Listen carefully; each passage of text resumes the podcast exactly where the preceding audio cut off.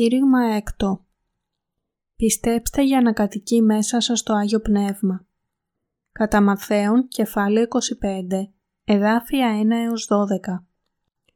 Τότε θέλει ομοιωθεί η βασιλεία των ουρανών με δέκα παρθένους. Έτινες λαβούσε τας λαμπάδας αυτών, εξήλθον εις απάντησιν του νυμφίου.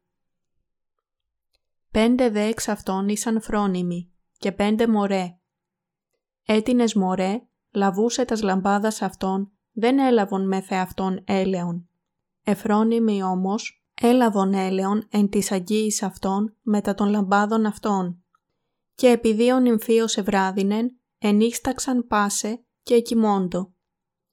Εν το μέσο δε της νυκτός έγινε κραυγή. Ιδού, ο νυμφίος έρχεται. Εξέλθετε εις απάντησιν αυτού. Τότε εσηκώθησαν πάσε επαρθένε εκείνε και ετοίμασαν τας λαμπάδας αυτών. Και εμωρέ είπον προς τας φρονίμους. Δότε εις ημάς εκ του ελαίου σας, διότι οι λαμπάδες ημών σβήνονται. Απεκρίθησαν δε εφρόνιμοι λέγουσε. Μήποτε δεν αρκέσει εις ημάς και εις εσάς. Όθεν υπάγεται κάλιον προς τους πολλούντας και αγοράσατε εις εαυτάς. Ενώ δε απήρχοντο δια να αγοράσωσιν, ήλθεν ο νυμφίος και έτοιμοι εισήλθον με ταυτού εις τους γάμους και εκλείστη η θύρα. Ύστερον δε, έρχονται και ελιπέ παρθένε λέγουσε «Κύριε, Κύριε, άνοιξον εις ημάς». Ο δε αποκριθής είπεν «Αληθώ σας λέγω, δεν σας γνωρίζω». Ποιοι αντιπροσωπεύονται από τις παρθένες που έχουν την ενίκηση του Αγίου Πνεύματος; Στην παραπάνω περικοπή υπάρχουν πέντε φρόνιμες παρθένες και πέντε μωρές παρθένες. Οι πέντε μωρές ζητούν από τις πέντε φρόνιμες να τους δώσουν λίγο από το λάδι τους, αλλά οι φρόνιμες είπαν τις μωρές «Μήποτε δεν αρκέσει εις εμάς και εις εσάς, όθεν υπάγεται κάλιον προς τους πολλούντας και αγοράσατε εις εαυτάς».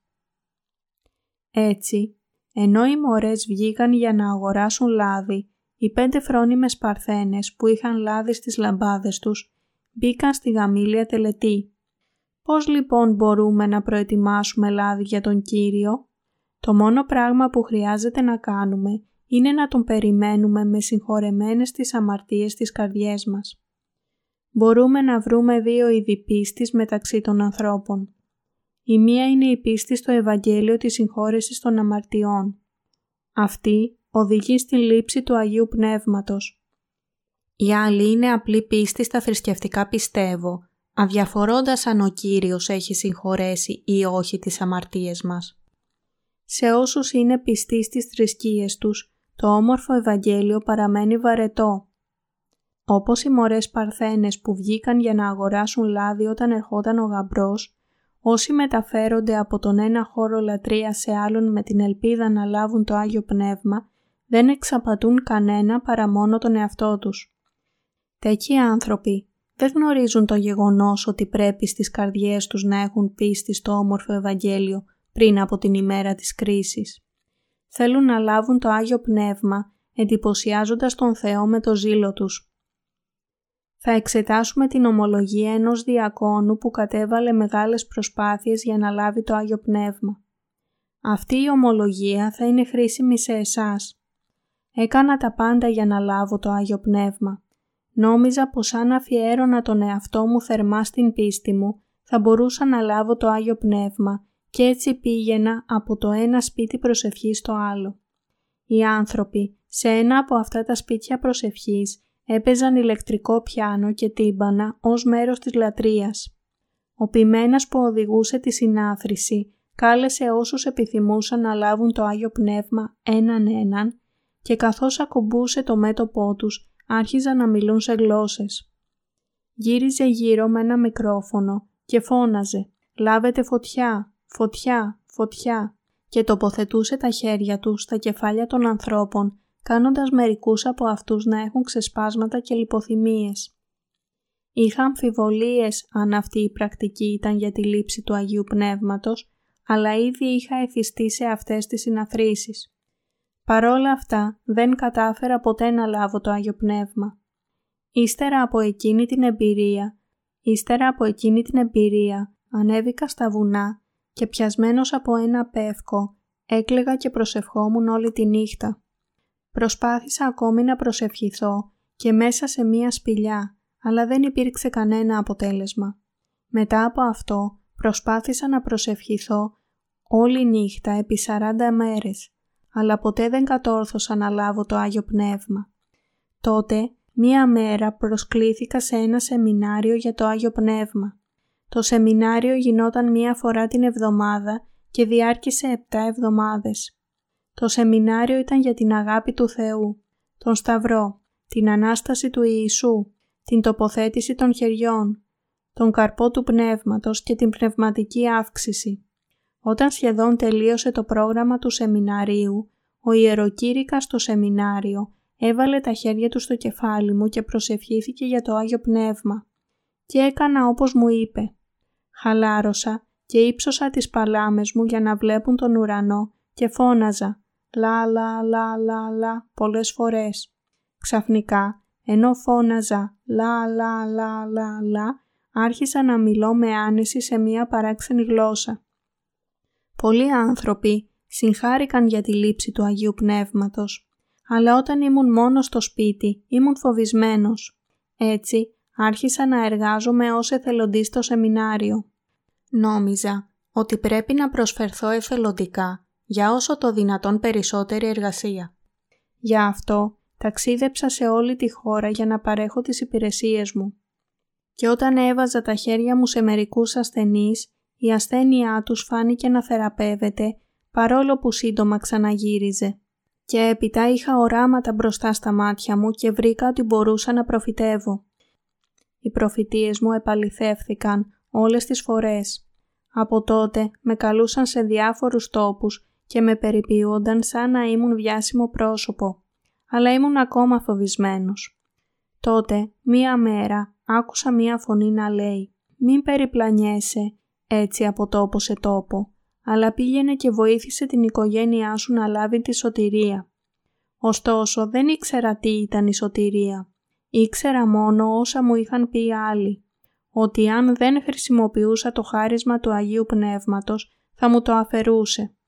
Φοβόμουν να χρησιμοποιήσω τις δυνατότητές μου και όμως δεν μπορούσα να σταματήσω να το κάνω. Μία μέρα άκουσα ότι μία γυναίκα Σαμάνος ήθελε να πιστέψει στον Ιησού και έτσι την επισκέφθηκα με τους φίλους μου. Δεν την ενημερώσαμε εκ των προτέρων ότι θα την επισκεπτόμασταν, αλλά η γυναίκα Σαμάνος μας περίμενε ήδη έξω από την πόρτα της και είπε «Ήξερα ότι θα ερχόσασταν». Έπειτα, ξαφνικά, άρχισε να μας ρίχνει νερό και είπε «Δεν υπάρχει καμία διαφορά ανάμεσα στον ανατολικό σαμανισμό και τον δυτικό σαμανισμό. Μας αποκάλεσε σαμάνους του Ιησού. Έδειξε προς το μέρος μας και είπε «Αυτός ο άνθρωπος είναι γεμάτος φόβο, αλλά αυτός εδώ δεν φοβάται. Αυτό που είπε η γυναίκα Σαμάνος το αισθάνθηκα σαν ένα χτύπημα στο κεφάλι. Άρχισα να σκέφτομαι πως όλα όσα έκανα δεν ήταν διαφορετικά από εκείνα που κάνει ο Σαμάνος. Τίποτα από όσα έκανα δεν μου έφερε το Άγιο Πνεύμα, επειδή είχα ακόμα αμαρτία στην καρδιά μου. Από αυτήν την ομολογία μαθαίνουμε ότι η λήψη του Αγίου Πνεύματος είναι πάνω από τις δυνατότητές μας. Επειδή μια τέτοια πίστη δεν βασίζεται στο Ευαγγέλιο του Θεού. Όσοι ζουν αυτό το είδος θρησκευτικής ζωής δεν έχουν λάβει στη λαμπάδα τους. Η λαμπάδα στη βίβλο αναφέρεται στην Εκκλησία και το λάδι αναφέρεται στο Άγιο Πνεύμα. Η βίβλος υπονοεί ότι όσοι παρευρίσκονται στην Εκκλησία, είτε είναι Εκκλησία του Θεού είτε όχι, αν δεν έχουν λάβει το Άγιο Πνεύμα είναι μωροί. Οι μωροί τείνουν να καταναλώσουν το θρησκευτικό τους πάθος και το ζήλο τους καθημερινά. Για να το πούμε με άλλα λόγια, οι μωροί καταναλώνουν το θρησκευτικό τους πάθος εξαιτίας του λανθασμένου ζήλου τους για τον Θεό. Αν λέγαμε ότι το θρησκευτικό μας πάθος είναι 20 εκατοστά και χρειάζεται μία ημέρα για να κάψουμε ένα εκατοστό, τότε θα χρειαζόταν μόνο 20 μέρες για να καταναλώσουμε στη φωτιά όλο το θρησκευτικό μας πάθος. Αυτό το θρησκευτικό πάθος και την πίστη τους κερδίζουν νέα δύναμη με προσευχές νηστείας το πρωί, προσευχές όλη τη νύχτα, προσευχές νηστείας και συνάξεις αναζωπήρωσης. Αλλά το θρησκευτικό τους πάθος καταναλώνεται επίσης σε όλη τη διάρκεια της ζωής τους. Είναι εθισμένοι σε αυτήν την ατέρμονη διαδικασία κατανάλωσης του θρησκευτικού τους πάθος. Το θρησκευτικό τους πάθος καταναλώνεται στο όνομα του Ιησού. Παρευρίσκονται στην Εκκλησία και καταναλώνουν το θρησκευτικό τους πάθος. Αλλά οι καρδιές τους είναι ακόμα μπερδεμένες και ζητούν κάτι άλλο. Η αιτία για αυτό είναι ότι η πίστη τους προέρχεται από σωματικές εμπειρίες. Επομένως, έχουν μία σταθερή ανάγκη να ενισχύσουν αυτά τα συναισθήματα για να μην σβήσει η φλόγα. Ωστόσο, δεν μπορούν να λάβουν το Άγιο Πνεύμα με τέτοια πίστη. Η εξάντληση των συναισθημάτων τους δεν θα τους οδηγήσει να λάβουν το Άγιο Πνεύμα. Όλοι πρέπει να προετοιμάσουμε την κατάλληλη πίστη για να λάβουμε το Άγιο Πνεύμα στην πλήρη παρουσία του Θεού. Τότε και μόνο τότε θα είμαστε άξιοι να λάβουμε το Άγιο Πνεύμα. Πώς κερδίζουμε την πίστη που μας καθιστά άξιους να λάβουμε το Άγιο Πνεύμα; Η αλήθεια βρίσκεται στο όμορφο Ευαγγέλιο που ολοκληρώθηκε με το βάπτισμα του Ιησού στον Ιορδάνη και το χύσιμο του αίματος του στον Σταυρό. Ο Θεός αναφέρθηκε σε εμάς ως σπέρμα κακοποιών. Ισαΐας, κεφάλαιο 1, εδάφιο 4. Πρέπει να το παραδεχτούμε αυτό για τον εαυτό μας. Οι άνθρωποι γεννιούνται αρχικά με 12 είδη αμαρτιών. Μάρκος, κεφάλαιο 7, εδάφια 21 έως 23. Οι άνθρωποι δεν μπορούν να μην αμαρτάνουν από την ημέρα που γεννιούνται έως την ημέρα που πεθαίνουν. Στο κατά Ιωάννην κεφάλαιο 1, εδάφια 6 έως 7 γράφει «Υπήρξε άνθρωπος απεσταλμένος παρά Θεού, ονομαζόμενος Ιωάννης. Ούτως ήλθεν εις μαρτυρίαν δια να μαρτυρήσει περί του φωτός, δια να πιστεύσωση πάντες δι' αυτού. Ο Ιωάννης ο βαπτιστής βάφτισε τον Ιησού και μεταβίβασε όλες τις αμαρτίες του κόσμου σε Αυτόν λέγοντας «Ιδού, ο αμνός του Θεού, ο έρων την αμαρτία του κόσμου». Ιωάννης κεφάλαιο 1, εδάφιο 29 Χάρη στο βάπτισμα του Ιησού Χριστού από τον Ιωάννη, σωθήκαμε από όλες τις αμαρτίες μας. Αν ο Ιωάννης δεν είχε βαφτίσει τον Ιησού και δεν είχε μαρτυρήσει ότι εκείνος ήταν ο αμνός του Θεού που ανέλαβε την αμαρτία του κόσμου. Δεν θα μπορούσαμε να ξέρουμε ότι ο Ιησούς πήρε όλες τις αμαρτίες μας επάνω του στον Σταυρό. Ούτε θα μπορούσαμε να ξέρουμε τον τρόπο για να λάβουμε το Άγιο Πνεύμα. Όμως, χάρη στη μαρτυρία του Ιωάννη, καταλάβαμε ότι ο Ιησούς αφαίρεσε όλες τις αμαρτίες μας και μπορούμε να λάβουμε το Άγιο Πνεύμα. Με αυτήν την πίστη γίναμε οι νύμφοι που είναι εντελώς έτοιμοι να δεχτεί τον Ιησού, τον νυμφίο. Είμαστε οι παρθένες που πιστεύουν στον Ιησού και είμαστε τέλεια έτοιμοι να λάβουμε το Άγιο Πνεύμα. Πιστεύετε στο Ευαγγέλιο του Ήδατος και του Πνεύματος με όλη την καρδιά σας; Πιστεύετε ότι ο Ιησούς Χριστός αφαίρεσε όλες τις αμαρτίες σας με το βάπτισμά Του από τον Ιωάννη; Η βίβλος λέει η πίστης είναι εξακοής. Η δε ακοή δια του Λόγου του Θεού. Ρωμαίους, κεφάλαιο 10, εδάφιο 17. Πρέπει να πιστέψουμε ότι ο Ιησούς βαφτίστηκε από τον Ιωάννη και πέθανε στον Σταυρό για να λάβουμε το Άγιο Πνεύμα. Πρέπει να συνειδητοποιήσουμε ότι η λήψη του Αγίου Πνεύματος μπορεί να έρθει μόνο με την πίστη ότι ο Ιησούς ήρθε στη γη ως άνθρωπος και βαπτίστηκε από τον Ιωάννη, ότι πέθανε στον Σταυρό και αναστήθηκε. Ακόμα και σήμερα υπάρχουν δύο ομάδες πιστών. Ακριβώς όπως οι δέκα παρθένες στην παραπάνω ιστορία ήταν δύο τύπων. Σε ποια πλευρά ανήκετε εσείς; Πρέπει να λάβετε το Άγιο Πνεύμα με πίστη στο Ίδωρ και το Πνεύμα. Παρευρίσκεστε στην Εκκλησία, αλλά ακόμα περιμένετε να έρθει το Άγιο Πνεύμα σε εσάς χρειάζεται να ξέρετε τον αληθινό τρόπο με τον οποίο θα λάβετε το Άγιο Πνεύμα. Με ποιες πεπιθήσεις μπορούμε να λάβουμε το Άγιο Πνεύμα; Μπορείτε να λάβετε το Άγιο Πνεύμα μέσω του εκστατικού ενθουσιασμού του σαμανισμού. Μπορείτε να λάβετε το Άγιο Πνεύμα σε μία κατάσταση κόμματος. μπορείτε να λάβετε το Άγιο Πνεύμα με πίστη σε φανατικές θρησκείες. Πρέπει να προσεύχεστε επίμονα στον Θεό για την συγχώρεση των αμαρτιών σας. Η βίβλος λέει πως αφού ο Ιησούς βαπτίστηκε και βγήκε από το νερό, το Πνεύμα του Θεού κατέβηκε σαν ένα περιστέρι. Βαφτίστηκε για να αναλάβει όλες τις αμαρτίες μας και να μας πει ότι θα σταυρωνόταν για να πληρώσει την ποινή όλων των παρανομιών μας. Ο Ιησούς βαπτίστηκε από τον Ιωάννη για να αναλάβει την αμαρτία του κόσμου και πήγε στον Σταυρό για να μπορούμε να σωθούμε και να λάβουμε το Άγιο Πνεύμα. Αυτή είναι η αλήθεια. Ο Ιησούς βαφτίστηκε από τον Ιωάννη, κρίθηκε για όλες τις αμαρτίες μας στο Σταυρό και αναστήθηκε. Πρέπει να πιστέψουμε στο βάπτισμα του Ιησού από τον Ιωάννη και στο αίμα του στον Σταυρό για να λάβουμε συγχώρεση για τις αμαρτίες μας. Μπορούμε να δούμε από το βάπτισμα του Ιησού, Μαθαίος, κεφάλαιο 3, εδάφια 13 έως 15, ότι το Άγιο Πνεύμα έρχεται ειρηνικά σαν ένα περιστέρι σε όσους από εμάς καθαρίζονται με πίστη στο βάπτισμά Του. Για να λάβουμε το Άγιο Πνεύμα είναι ουσιαστικό να πιστέψουμε στο βάπτισμα του Ιησού από τον Ιωάννη και στο αίμα του στον Σταυρό. Το Άγιο Πνεύμα έρχεται σε κάποιον ειρηνικά σαν ένα περιστέρι όταν πιστεύει στην συγχώρεση της αμαρτίας.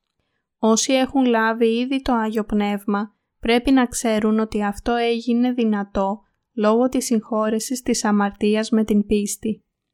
Το Άγιο Πνεύμα κατεβαίνει σε όσους πιστεύουν στη συγχώρεση της αμαρτίας με όλη την καρδιά τους.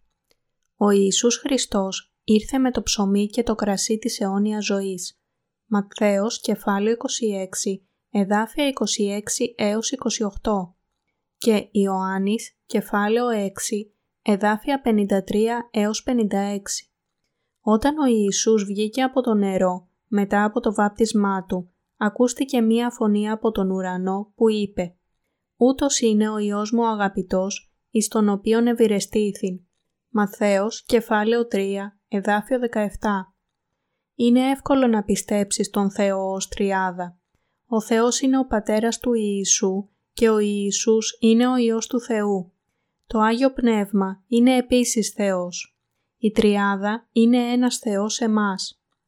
Χρειάζεται να ξέρετε ότι δεν θα λάβετε ποτέ το Άγιο Πνεύμα μόνο με πίστη στον Σταυρό ή προσπαθώντας να αγιαστείτε με πράξεις δικαιοσύνης.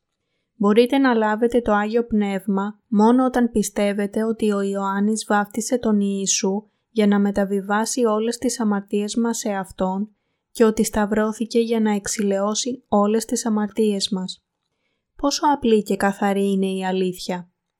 Δεν είναι δύσκολο να λάβουμε τη συγχώρεση της αμαρτίας και το Άγιο Πνεύμα. Ο Θεός μας μίλησε με απλό τρόπο. Ο δείκτης νοημοσύνης ενός συνηθισμένου ανθρώπου είναι περίπου 110 έως 120. Το Ευαγγέλιό του είναι αρκετά εύκολο για να γίνει κατανοητό από απλούς ανθρώπους. Το όμορφο Ευαγγέλιο δεν είναι ποτέ δύσκολο για να το καταλάβουν ακόμη και παιδιά ηλικίας 4 ή 5 ετών αλλά αν ο Θεός μας μιλούσε για την ενίκηση του Αγίου Πνεύματος με έναν πιο περίπλοκο τρόπο, θα μπορούσαμε να τον καταλάβουμε ποτέ. Ο Θεός συγχώρεσε με δίκαιο τρόπο όλες τις αμαρτίες μας και έδωσε το Άγιο Πνεύμα ως δώρο σε όσους πίστεψαν σε Αυτό. Ο Θεός μας λέει ότι δεν μπορούμε να λάβουμε το Άγιο Πνεύμα με την τοποθέτηση των χεριών ή με προσευχές μετάνοιας. Το Άγιο Πνεύμα δεν έρχεται εξαιτίας της νηστείας ή της αφιέρωσης ή ακόμα και ολονύκτιας επίκλησης στα βουνά. Ποιο είδος πίστης οδηγεί στην λήψη του Αγίου Πνεύματος μέσα μας; Είναι η πίστη στο γεγονός ότι ο Ιησούς ήρθε σε αυτόν τον κόσμο, βαπτίστηκε για να αναλάβει όλη την αμαρτία μας, πέθανε στον Σταυρό και αναστήθηκε. Πρέπει πραγματικά να πιστέψουμε σε αυτό; Γιατί πρέπει να λάβουμε την συγχώρεση των αμαρτιών και να λάβουμε έτσι το Άγιο Πνεύμα; Για να είμαστε πολίτες της Βασιλείας του Θεού, χρειαζόμαστε το Πνεύμα Του. Επομένως, για να λάβουμε το Άγιο Πνεύμα, πρέπει να πιστέψουμε στον Ιησού ως ο τύρας μας. στο βάπτισμα και το αίμα Του και τελικά πρέπει να συγχωρεθούμε για τις αμαρτίες μας. Γιατί χορηγεί ο Θεός το Άγιο Πνεύμα σε εκείνους των οποίων οι αμαρτίες έχουν συγχωρεθεί; Ο λόγος είναι για να τους φραγίσει ως λαό Του, για να σφραγίσει όσους πιστεύουν στον Ιησού, βασισμένοι στον Λόγο του Θεού. Τους δίνει το Άγιο Πνεύμα ως εγγύηση. Τόσοι πολλοί άνθρωποι διατηρούν λάθος είδος πίστης. Είναι τόσο εύκολο να πιστέψεις το βάπτισμα του Ιησού και να λάβεις το Άγιο Πνεύμα. Είναι εύκολο σε όσους από εμάς έχουμε λάβει ήδη το Άγιο Πνεύμα, αλλά είναι αδύνατο για εκείνους που δεν έχουν λάβει τη συγχώρεση των αμαρτιών. Δεν ξέρουν την αλήθεια και ανταυτού αναζητούν άλλους τρόπους για να λάβουν το Άγιο Πνεύμα, όπως η βήθησή τους σε ένα θρησκευτικό κόμμα μέσω φανατικών ενεργειών. Είναι τόσο ανίδεοι που μπερδεύονται από τα σπέρματα που έχει σπείρει ο σατανάς και πέφτουν κάτω από την επιρροή δαιμονικών θρησκειών. Το Άγιο Πνεύμα κατοικεί σε όσους πιστεύουν στο βάπτισμα του Ιησού και στο αίμα τους στον Σταυρό και που λαβαίνουν τη συγχώρεση της αμαρτίας. Μόνο εκείνοι που πιστεύουν στη σωτηρία του Θεού μπορούν να ομολογήσουν «Δεν έχω καμία αμαρτία». Αν ένας άνθρωπος δεν πιστεύει στο Ευαγγέλιο του Ήδατος και του Πνεύματος, δεν μπορεί να πει ότι δεν έχει καμία αμαρτία. Έτσι, ο Θεός έχει χορηγήσει το Άγιο Πνεύμα ως αραβόνα στα παιδιά Του που πιστεύουν στο βάπτισμα και το αίμα του Ιησού στον Σταυρό και έχουν λάβει τη συγχώρεση της αμαρτίας. Ποιος μαρτύρησε ότι το βάπτισμα και το αίμα του Ιησού αφαίρεσε όλες τις αμαρτίες μας; Τέτοια μαρτυρία έδωσαν ο Ιησούς, οι Απόστολοι Του και το Άγιο Πνεύμα. Ποιος προγραμμάτισε να σώσει όλους τους ανθρώπους από τις αμαρτίες τους; Ο Άγιος Πατέρας. Ποιος πραγματοποίησε αυτό το σχέδιο; Ο Ιησούς Χριστός. Ποιος εγγυάται τελικά ότι αυτό το σχέδιο πραγματοποιήθηκε; Το Άγιο Πνεύμα. Ο Θεός θέλησε να μας κάνει λαό Του και γι' αυτό αποφάσισε να μας σώσει από όλες τις αμαρτίες μας με το βάπτισμα και το αίμα του Ιησού. Επομένως, η Αγία Τριάδα εγγυάται την τελική σωτηρία μας και εγκρίνει τη συγχώρεση των αμαρτιών μας. Στο Μαθαίος κεφάλαιο 3, εδάφιο 17 γράφει «Ούτως είναι ο Υιός μου αγαπητός, εις τον οποίον ευηρεστήθην». Όσοι έχουν το Άγιο Πνεύμα του Θεού, είναι λαός του Θεού, είναι παιδιά Του. Ούτως είναι ο Υιός μου αγαπητός, εις τον οποίον ευηρεστήθην. Ο Ιησούς είναι Θεός εξ αρχής.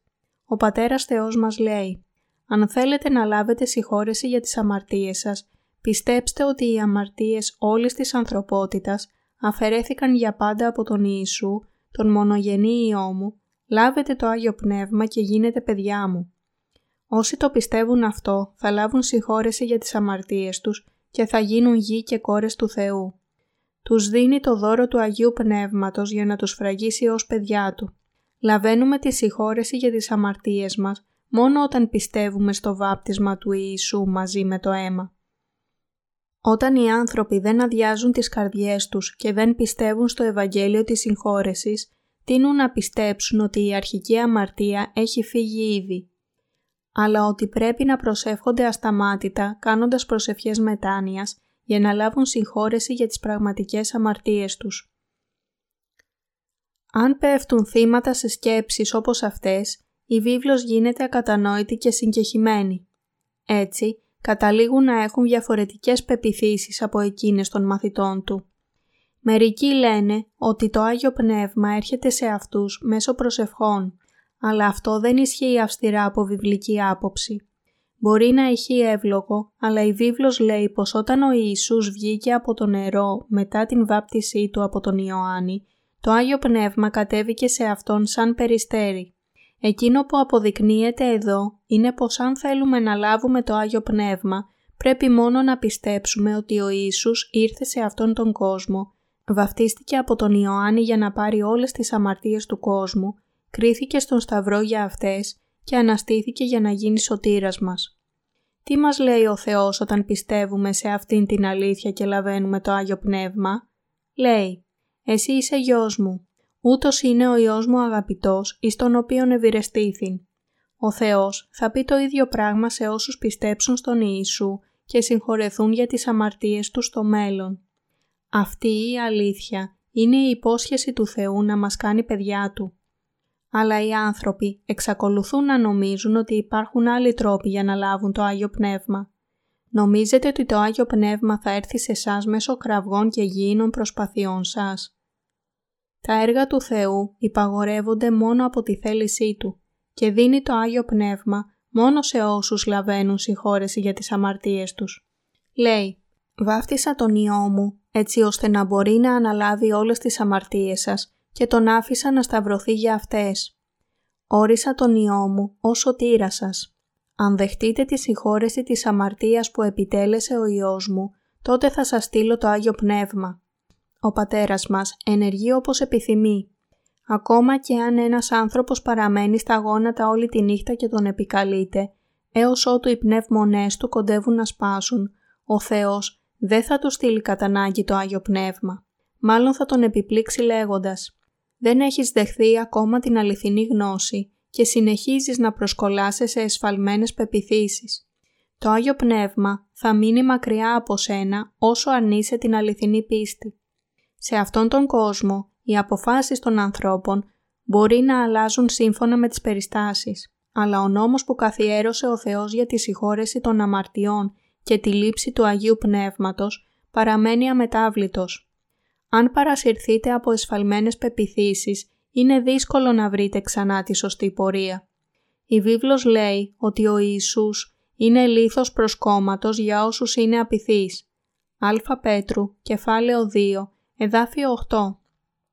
Οι άνθρωποι που πιστεύουν στον Ιησού και όμως δεν ξέρουν γιατί Εκείνος βαφτίστηκε, πιστεύουν μόνο στο μισό από το Ευαγγέλιο της λύτρωσης και σίγουρα θα ρηχτούν στον Άδη.